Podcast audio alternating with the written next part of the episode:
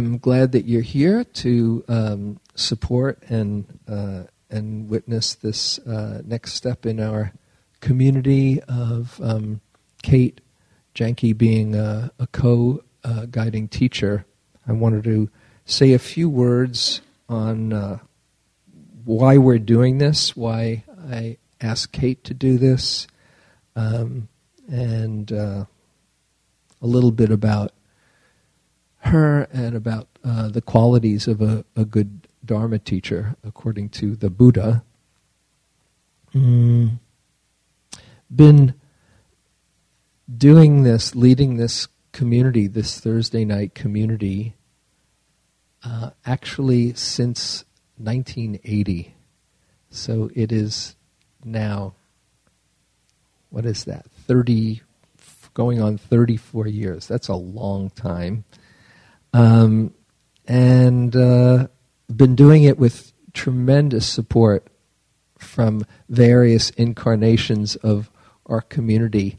Uh, Anicca, people come and go, but I, I've been here, and in the last, oh, 10 years or so, there's been a really strong uh, supportive group um, that are holding this together um, and helping it thrive. Um, but um, I've wanted to share it, uh, not just do it by myself, thinking about uh, I'm not ready to retire yet, so I'm not going anywhere. You're stuck with me for a while. Um, but just to think about uh, about the future and want to feel that this community is in good hands. Uh, and also, when I go, you know, I, I, I go from time to time and travel uh, and teach.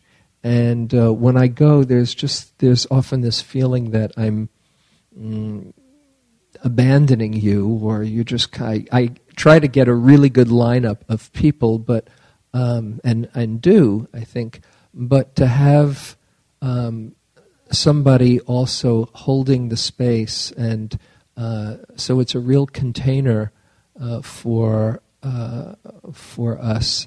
Uh, I think is an important thing, and also wanted to have some new energy in community building as well, and wanted to have some really fine teaching besides what I try to share. So, for all those reasons, uh, it, it, felt right to um, invite Kate to uh, to do this, and uh, want to mention why I uh, wanted to ask her. Um, I've known uh, Kate since uh, 2006, when she. By the way, she told me please do not gush. So I'm going to be trying to do this without gushing, and I'll just say the truth. Um, that uh, in 2006, she was uh, what, 23, I think, it was uh, something like that, 23, 24, and, uh, and uh, was sitting a month at the Forest Refuge. I was there teaching uh, for a month in September 2006. And um, she was just this sweet young woman who, um, as the retreat went on, more and more um, impressed me with her courage to just hang in there for whatever was coming up and uh, real passion for practice. Uh, and um, and a lot did come up, but she was just willing to go wherever it took her. And um, I stayed in touch with her uh, uh, afterwards. She was living at Portland at the time, and uh, then she moved down to the uh, to the Bay Area, and um, got to know her and support her. She also uh, was a coordinator for the Awakening Joy course for a couple of years and uh, got to know her uh, quite well then as well. Uh, and she has sat a lot of retreats. Her uh, and the qualities that have impressed me her courage, as I said, to just go for the truth, and uh, her sincerity. She loves the Dharma. And uh, that's something that uh, I resonated with. It, it, it was so it was so uh, beautiful how she how committed she was and passionate she is about practice, and uh, also a feeling of um, integrity and just walking her talk and wanting to be as uh, as much an embodiment of of the practice as possible. Uh, and besides, she in her strength of practice, in her commitment to practice, she's she has gone through. You know, when you go through practice, you it's not you go through the whole ten thousand joys and the ten thousand sorrows, and uh, she has seen both ends and been willing to, to go in there and has uh, really strong practice and a lot to share. Uh, and besides, uh, I've always been touched by her really good heart and uh, beautiful heart. So um, that's enough of the gushing part. And uh, she's in the uh, current teacher training. So besides what I saw in mentoring her these last oh seven years or so, um, the uh, senior teachers at Spirit Rock said, yeah, she's a good investment. And that teacher training has been going on for the last uh, year and a half or so. And um, so she is under the guidance of uh, Jack Kornfield and uh, Joseph Goldstein and um, Carol Wilson and uh, Guy Armstrong and, and others uh, that are, she's part of a group of about 25 teachers that are being developed as the next generation of teachers. So it seemed like a, a natural thing for her to, um, for me to invite her as being a, a co-guiding teacher. Mm. And uh, yeah, it makes me really happy uh, to think of that. And I wanted to read to you actually the Buddha's words on the qualities of a good teacher. This is from uh, Anguttara uh, Nikaya, the uh, Uddaya Sutta, where the Buddha was asked. Um, about the qualities of being a teacher. And this is what the Buddha says. Mm-hmm. Ananda had asked him. He says, uh, It's not easy to teach the Dhamma to others, Ananda. The Dhamma should be taught to others only when five qualities are established within the person teaching. Which five? First, the Dhamma should be taught with the thought, I will speak step by step. And what that means is sharing in an understandable, accessible way uh, the teachings. Now, the Buddha taught in a, often with lay people. Um, he taught in a in a sequential way, as Ernie was saying, as far as the uh, the paramitas. He'd start out with generosity, and then teach about um, um, virtue and uh, patience and uh, mindfulness and, and so on. now, we, we don't have to do it step by step, but just so that it is, uh, that things make sense. So it should be taught clearly. That's the basic principle in that. And taught from what you know. The third, the second, mm, the Dhamma should be taught with the thought, I will speak explaining the sequence of cause and effect. Basically, I will speak and share the teachings as I know it, how one thing leads to another, and how um, how the Dhamma works. That is, knowing basic Dharma principles. Third, the Dharma should be taught with the thought, I will speak out of compassion. That is, that's the a motivating um, source of one's teaching because you want to share for the benefit of others. Fourth, the Dhamma should, re, should be taught with the thought I will speak not for the purpose of material reward. That is, not having the motivation, oh, what am I going to get out of this? But out of a spirit of generosity, of what can I offer? and then the fifth, the Dhamma should be taught with the thought, I will speak without hurting myself or others.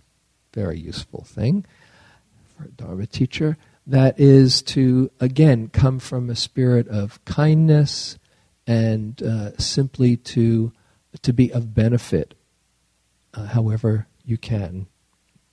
And, uh, and he says, it is not easy to teach the Dhamma to others, Ananda. The Dhamma should be taught to others only when these five qualities are established within the person teaching. So, having known Kate um, over these years, I can say with real confidence that she certainly teaches out of compassion. She has a passion for sharing what's touched her. Uh, she's not doing it out of what's in it for me, but in fact, I, I used to encourage her. I said, You know, I think you have something to share. Actually, it was at that first month long, at the end of the month. I didn't know that I was going to be in touch with her, but I said, I see something in you, and I think you're going to touch a lot of people. Do you remember me saying that? And I didn't know we'd be talking about this community in Berkeley. I didn't know if I'd see her again. But uh, since since the early stages, it was clear that she had something to offer to others. Um, and it was out of that spirit of giving and generosity.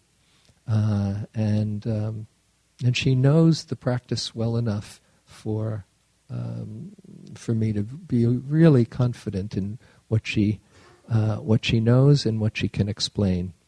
Um, so it's, uh, it's really good that we're doing this.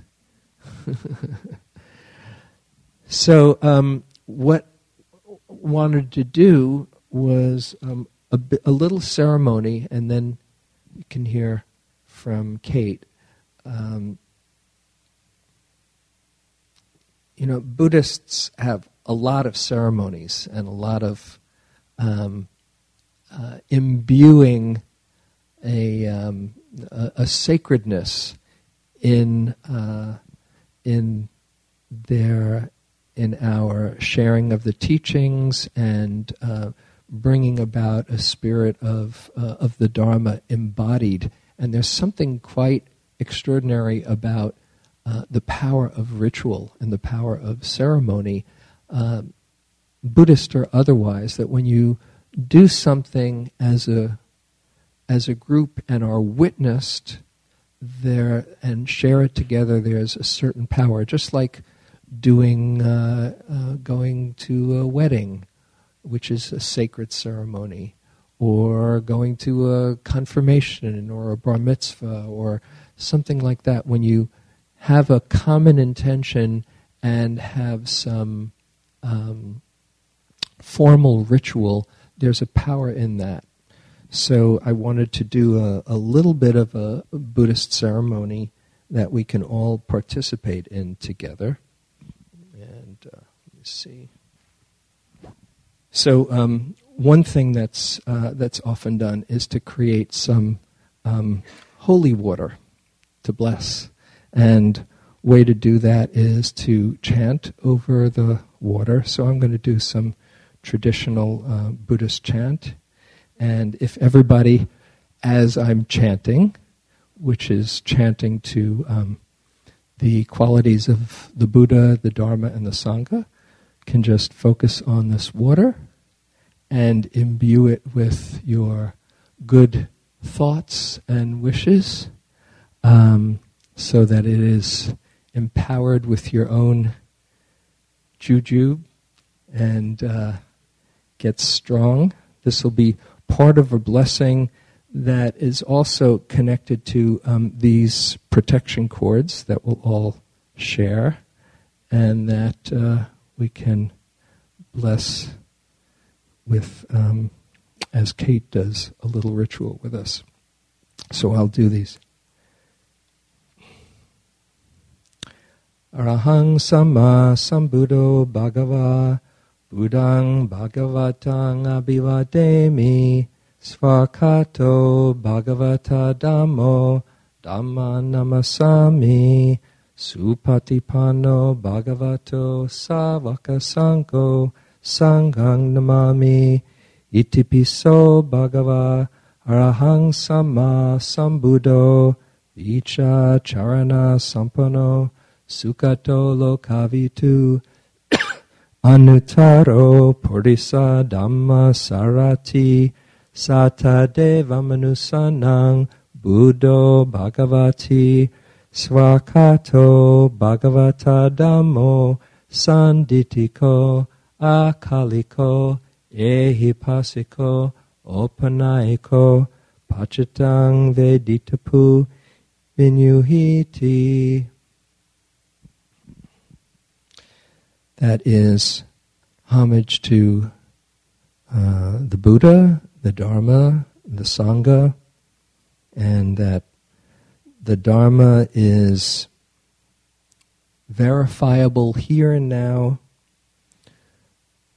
inviting all to see for themselves, leading onward to complete freedom and to be experienced by the wise, each for themselves.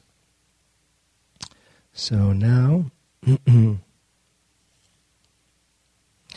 like to um, have you take the refuges and precepts with me.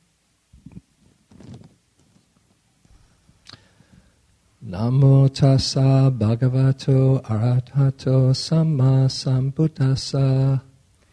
Namo tassa bhagavato arahato samma sambuddhassa. Namo tassa bhagavato arahato samma sambuddhassa. Namo tassa bhagavato arahato samma sambuddhassa. Namo tassa bhagavato arahato samma sambuddhassa. Namo tassa bhagavato arahato samma sambuddhassa. Buddhang arahang Buddhang saranang gacchami. Buddham saranam gacchami. Dhammang saranang gacchami. Dhammam saranam gacchami. Sanghang saranang gacchami. Sangam saranam gacchami. Dutiyampi Buddhang saranang gacchami. Dutiyampi Buddhang Buddham saranam gacchami. Dutiyampi Dhammang saranang gacchami. Dutiyampi Dhammam saranam gacchami. Dutiyampi Sanghang saranang gacchami. Dutiyampi sangam saranam gacchami. Tatiyampi Buddhang saranang gacchami. Tatyampi buddham Sarnam gacchami. Tatiyampi Dhammang Sarnam gacchami. Tatyampi dhammam saranam gacchami. Tatiyampi Sanghang saranang gacchami. Tatyampi sangam saranam gacchami. Now the precepts.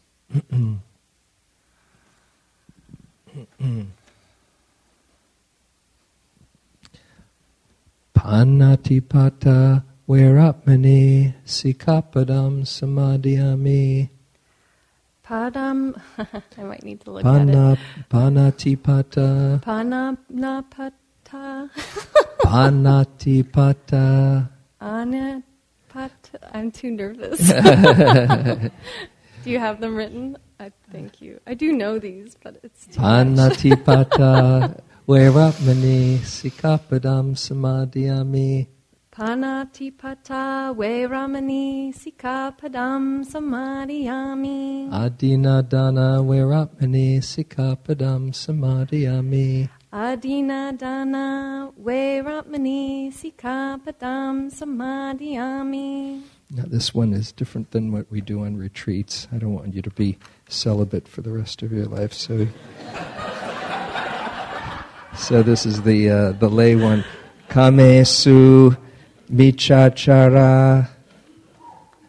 Where is it? Kamesu michachara. Kamesu Michachara Veramani sikapadam samadhyami. Veramani Sikabadam Samadhyami? S- uh, um, Musawada Veramani sikapadam samadhyami. Musawada Veramani Sikabadam Samadhyami? Suram Meraya Sura Maria Majapamadatana Maja Pabanatana Veramani sikapadam samadhyami. Veramani Sikabadam Samadhyami. Idam me silam. Idam Sil oh, Idam me. Me Silam. Magapalanyanasa Magapala Nanasa pachayo hotu. Pachayo Hotu. Hmm. Now I'd like you to repeat after me. This is in English, it's easier. Yeah. Hmm. I, Kate Janke, I, Kate Janke, vow to serve the Insight Meditation community of Berkeley and the Dharma. Vow to serve the Insight Meditation community of Berkeley and the Dharma.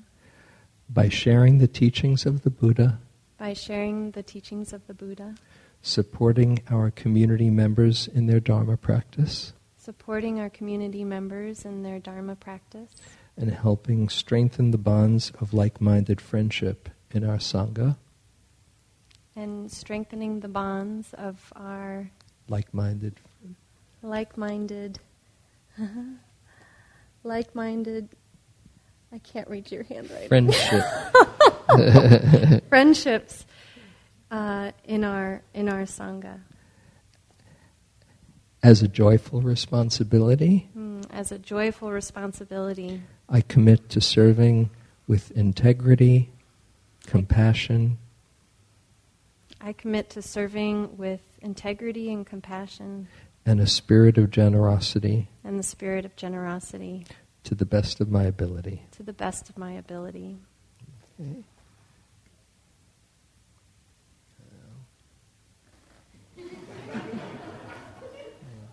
And he gets into. That's part of the deal.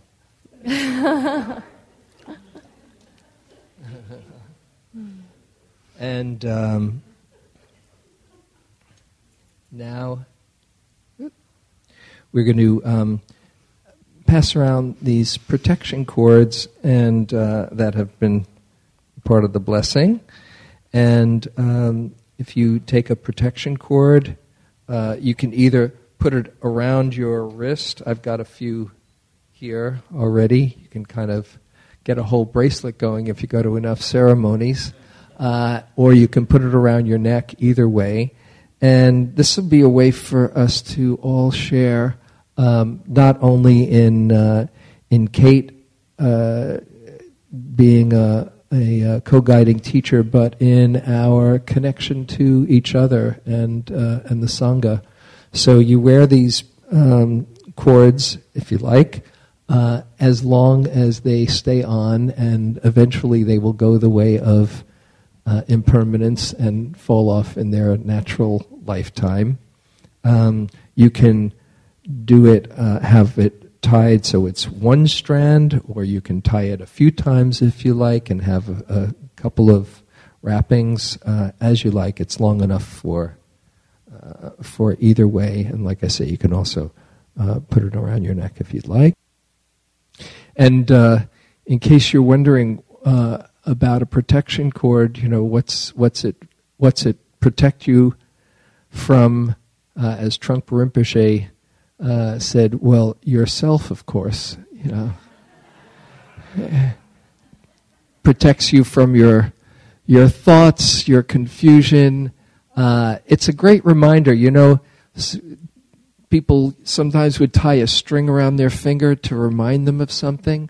Well, this is an ongoing reminder of your commitment to uh, to the Dharma, to being as conscious as possible and waking up as much as possible.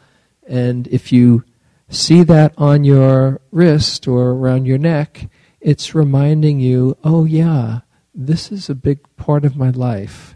And also, hopefully, you'll feel connected to uh, everybody here who has these is sharing these these cords, and uh, it's a great reminder. You don't even have to sit to stay connected to the Dharma. Mm-hmm.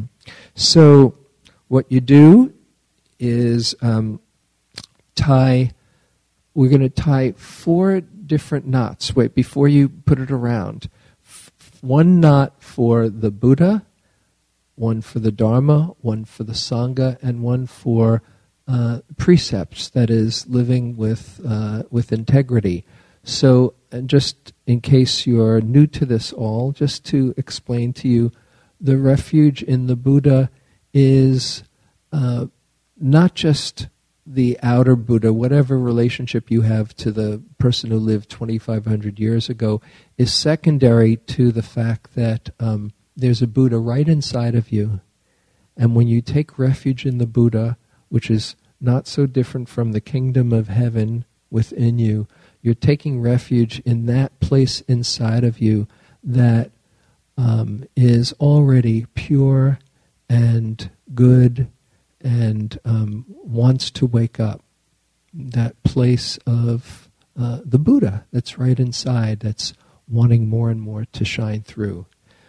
When you take refuge in the Dharma, you're taking refuge in the truth, in the way things are, um, not uh, merely in the teachings of the Buddha, as profound as they are, but in life. You're saying, just like in the uh, uh, in the uh, Judeo-Christian uh, traditions, saying, "Not my will, but Thy will." It's like seeing, okay, life is offering me what I need to wake up if I can use it well. So you're taking refuge in the truth of things and in the natural law of of things of life.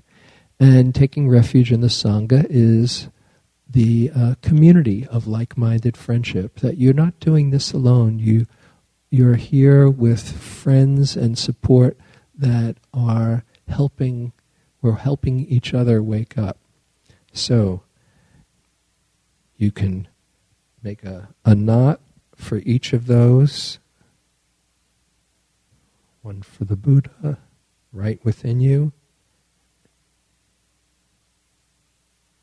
And then one for the Dharma.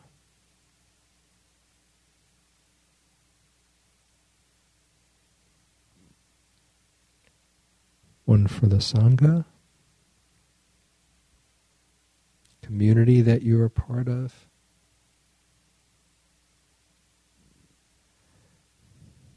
And then one for the precepts that is um, to live with a spirit of not harming, to have a reverence for life, to honor life, to not steal, that is, to uh, respect property and to have a generous heart instead of um, taking what's not ours, um, to not cause harm through our uh, sexuality, that is to have a spirit of safety uh, and non exploitation for, uh, for others, towards others. Uh, wise speech, the fourth precept of as much as possible being uh, kind in your speech and uh, not harmful in our, your speech.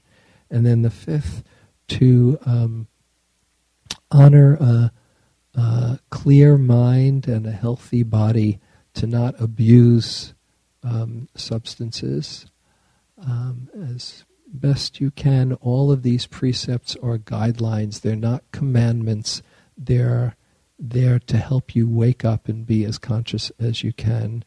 Um, so, taking it in that spirit.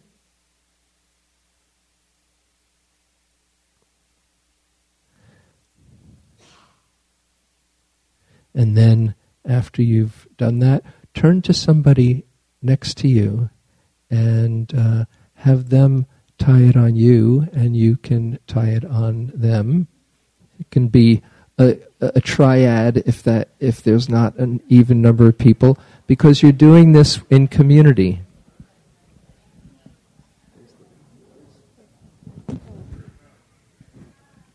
And uh, you can just cut off the excess when you get home. So uh, you don't have to have the dangling string out for you. Um, oops. Okay, everybody just about there?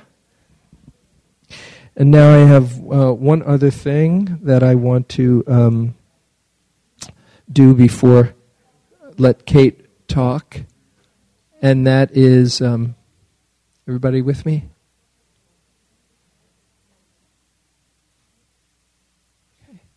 So I wanted to um, uh, give Kate one one more thing. Um, this is. Um, yeah, you're going to get something. Yeah. This is um, uh, something from um, uh, both our community and uh, teachers. Uh, I picked this out with Carol Wilson, who um, has uh, is part of this gift uh, in a financial way as well. And our community also, the planning committee, um, said, "Oh yes, we'd like to be part of this too." And uh, also, um, yesterday it was blessed with uh, the teaching team, which happens to be Andrea, who is your first teacher, and Guy Armstrong, uh, and Carol, who's your other mentor, and um, Greg Scharf, who's teaching, and Brian Lesage, who's your uh, peer. And this is a white Tara. And uh, she embodies compassion, and we, uh, coming from a place of clarity, wisdom, and purity of conduct. Um, so we did the uh, uh, the White Tara mantra, all of us together last night in the teacher room, and all blessed you and uh, wished you a, a blossoming, beautiful uh, um, role in your teaching here in the community and becoming more and more a, a really wonderful Dharma teacher as we chanted the Om Tara Tutere with your name, Kate Janke, in there.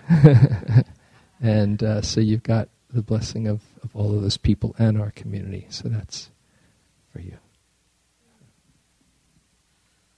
So welcome, welcome to uh, stepping into this role with us.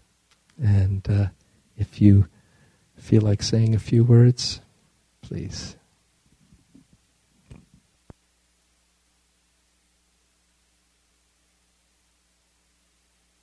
hear me? I'm just deeply moved.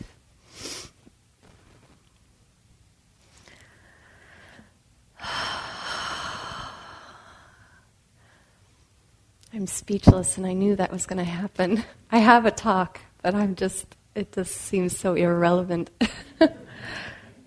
Uh, I'm just very deeply touched. And, um, you know, uh, when James started prodding, I think is the right word,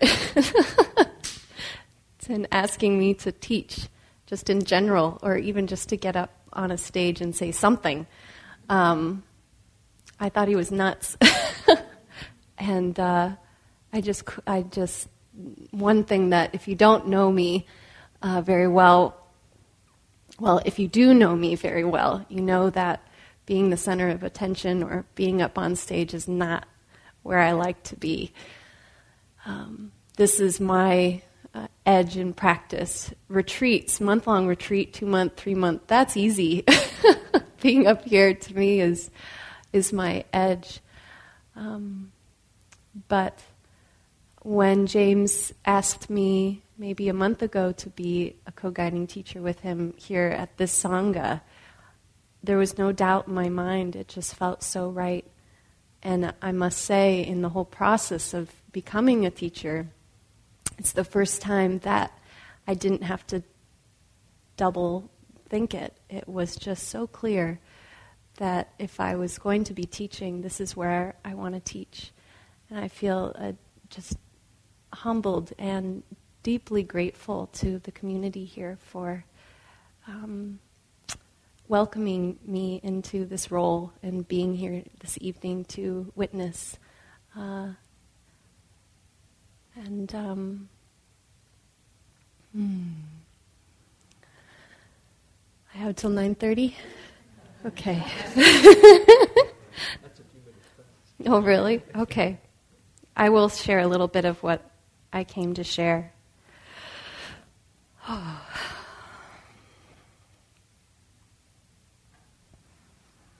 I wanted to share one of the things that seemed relevant in, in sharing tonight was just to share a little bit about a little bit about me, um, but in the context of what has inspired me on this path and what has been so important to me in this practice. Um, as a kid, I feel like I found Dharma as a, a young child without knowing it, without the vocabulary for it.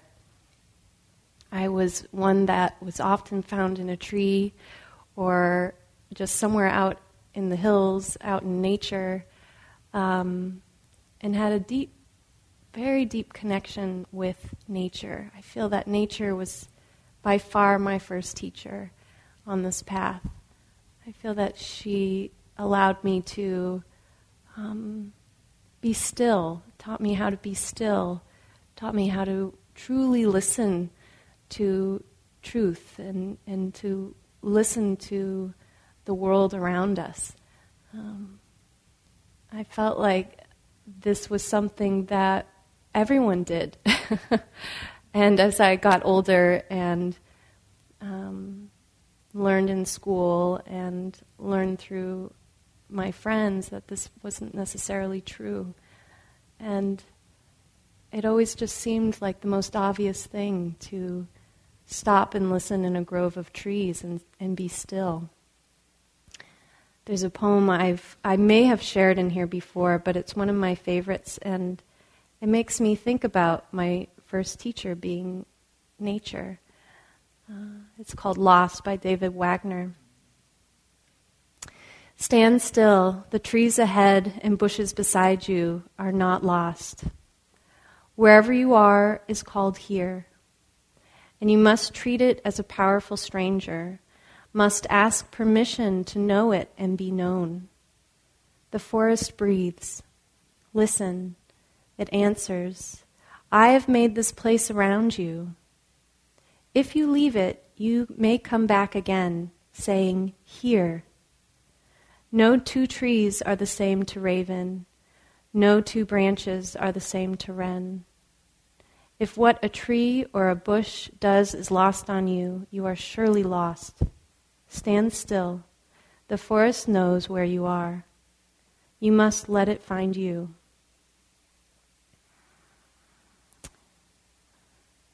Pema Chodron says that this practice is a training to stay with what is.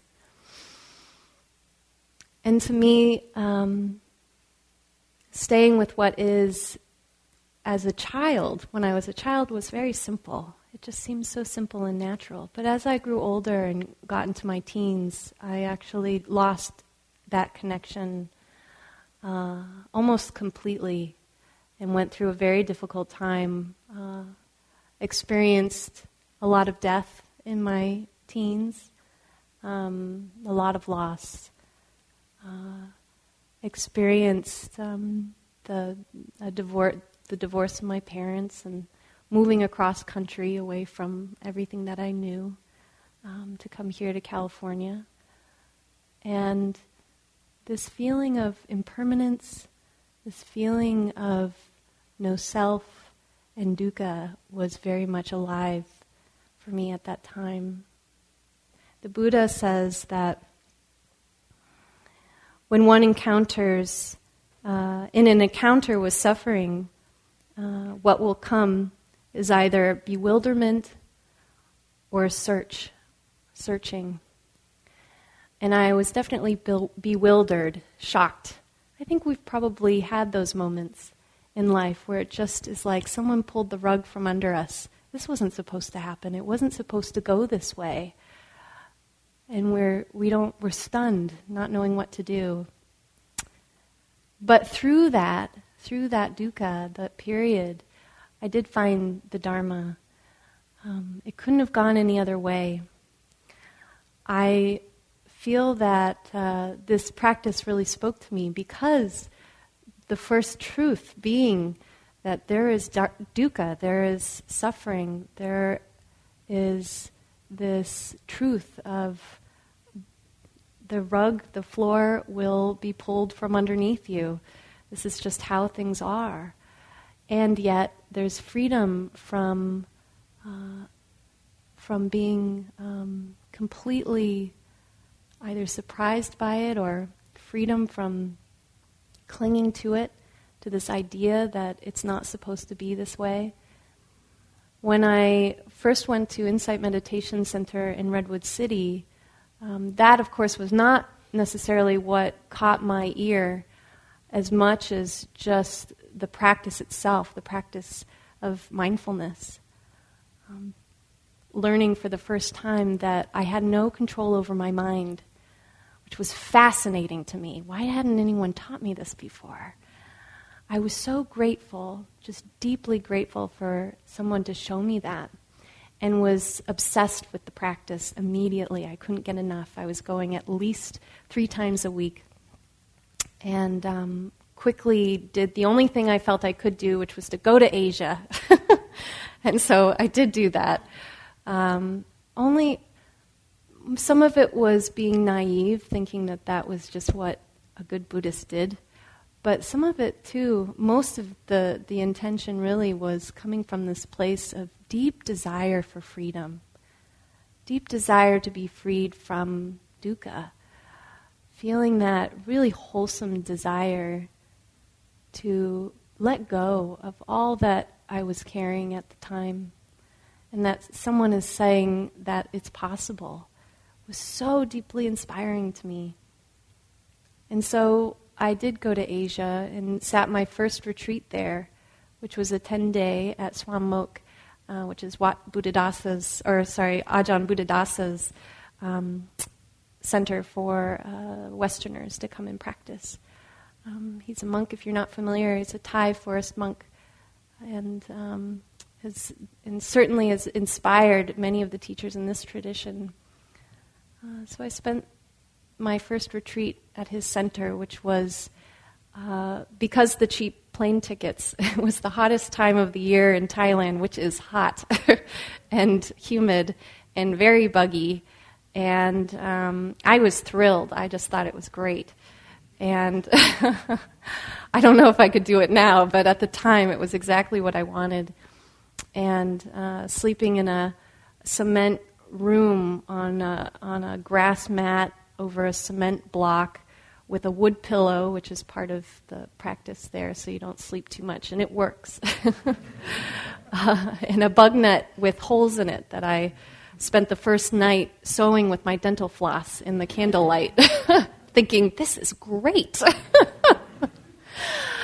I was just so ready for anything that they dished out. And boy, it was, it was probably one of the most difficult retreats as far as conditions.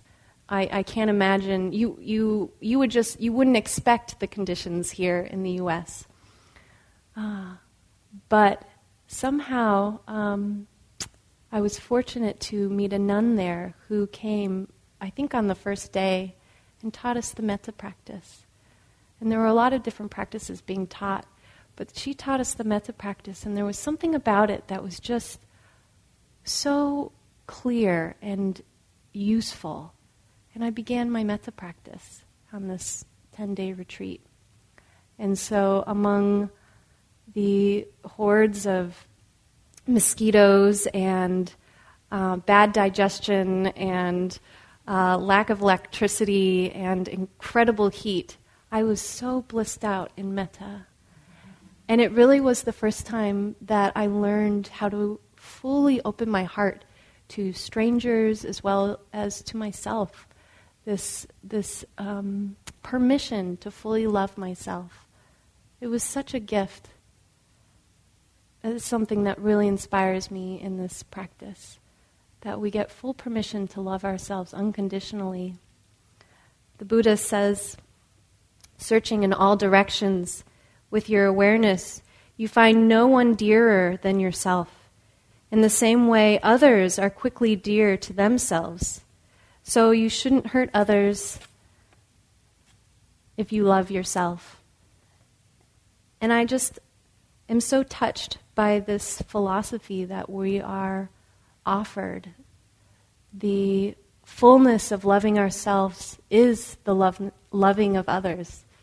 And with that, why would you ever hurt yourself or anybody else? Um, this is something that, to me, is core to this teaching. Whether I'm practicing mindfulness or metta, I don't see much of a difference, really. That it all just comes from here. And this deep uh, connection with our own hearts in order to connect with others. And this practice uh, taught me that. This practice also taught me how to face uh, my demons, or just the demons. I don't know that they're personal to me, but uh, certainly on retreat, many things like James was alluding to have come up.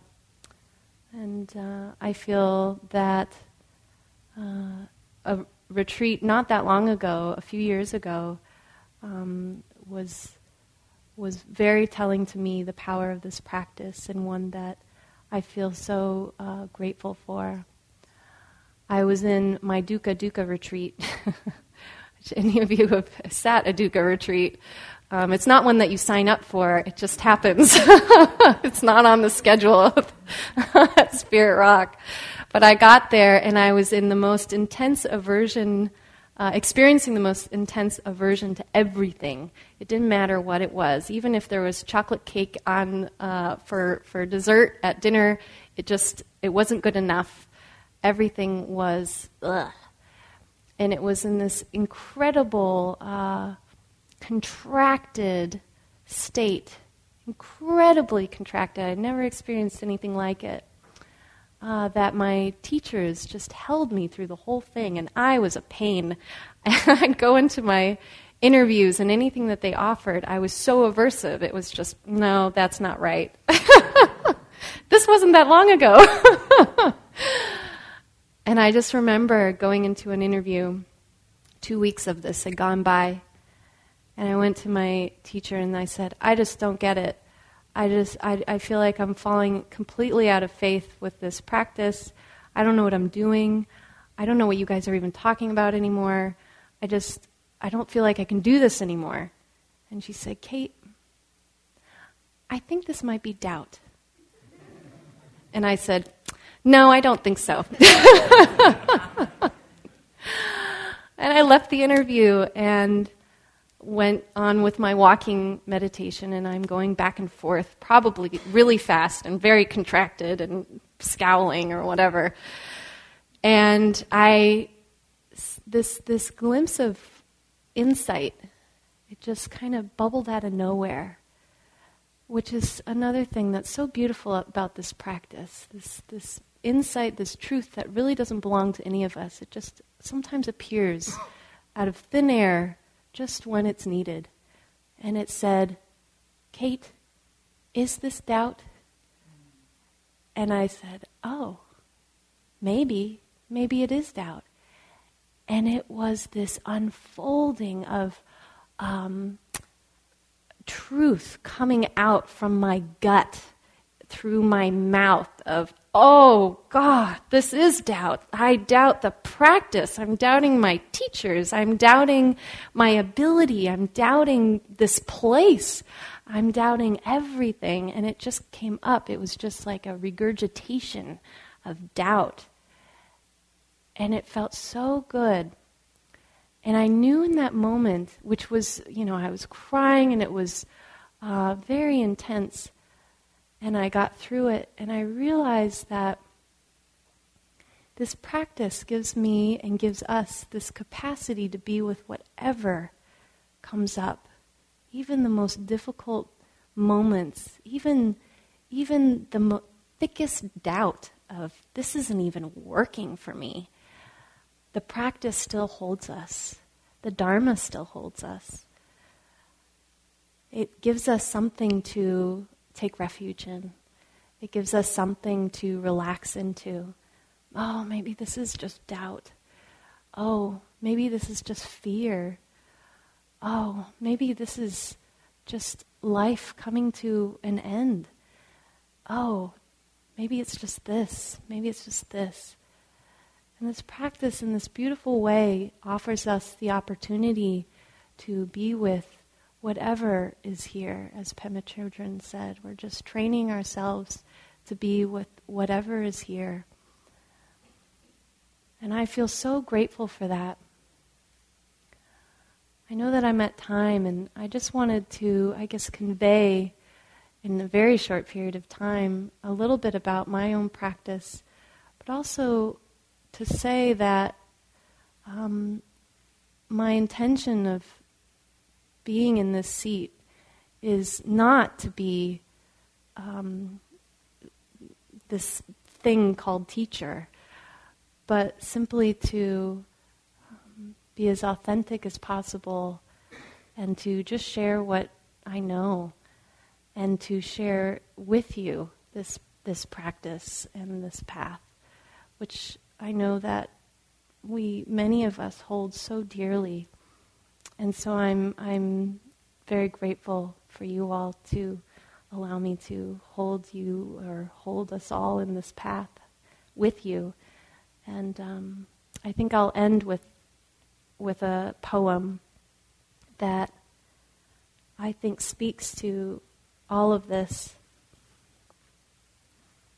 This is called The Dakini Speaks. And Dakini, I think they have them on the wall here. Uh, uh, yeah, in the windows here, this one that's flying here, uh, there, another word for it is a skywalker, um, these deities.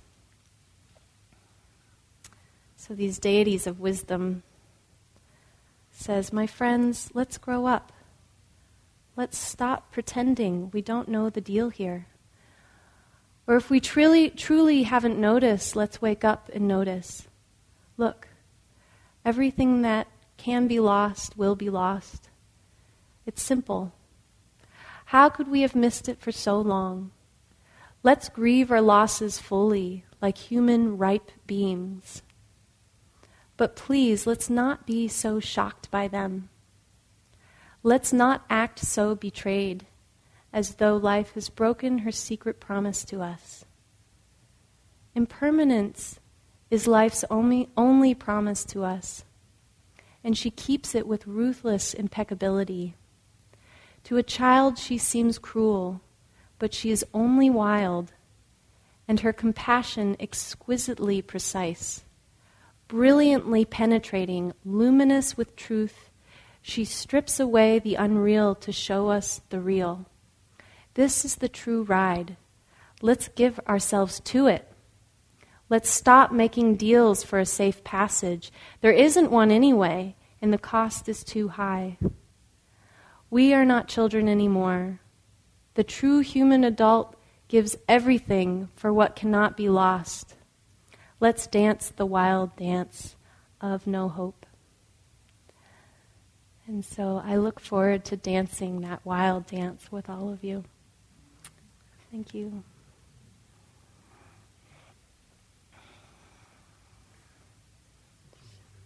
Dedicate? Yeah. So I'll dedicate the merit. The merit being just a moment to reflect and acknowledge the wholesomeness of our time here together in practice. Acknowledging also that this practice is not just for us, but for our loved ones, our colleagues, the strangers that we encounter throughout our day, our community, and way beyond, including all beings everywhere. May all beings be happy and content in their lives. May all beings be healthy in their mind and body. May all beings be safe from inner and outer harm. May all beings get in touch with their fullest potential for awakening.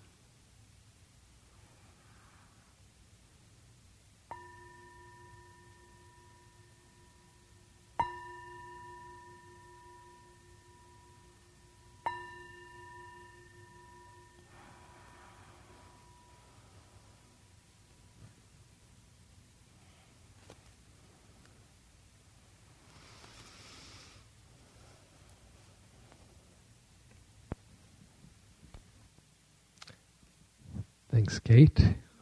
Thanks for sharing the Dharma. Thanks for being part of this community, all of you, all of us, and let's support each other in our practice and um, support you in your continued blossoming as a teacher and leader for our community. And then uh, share all the goodness of your practice with everybody that you know. Thanks for being here with us. Good night.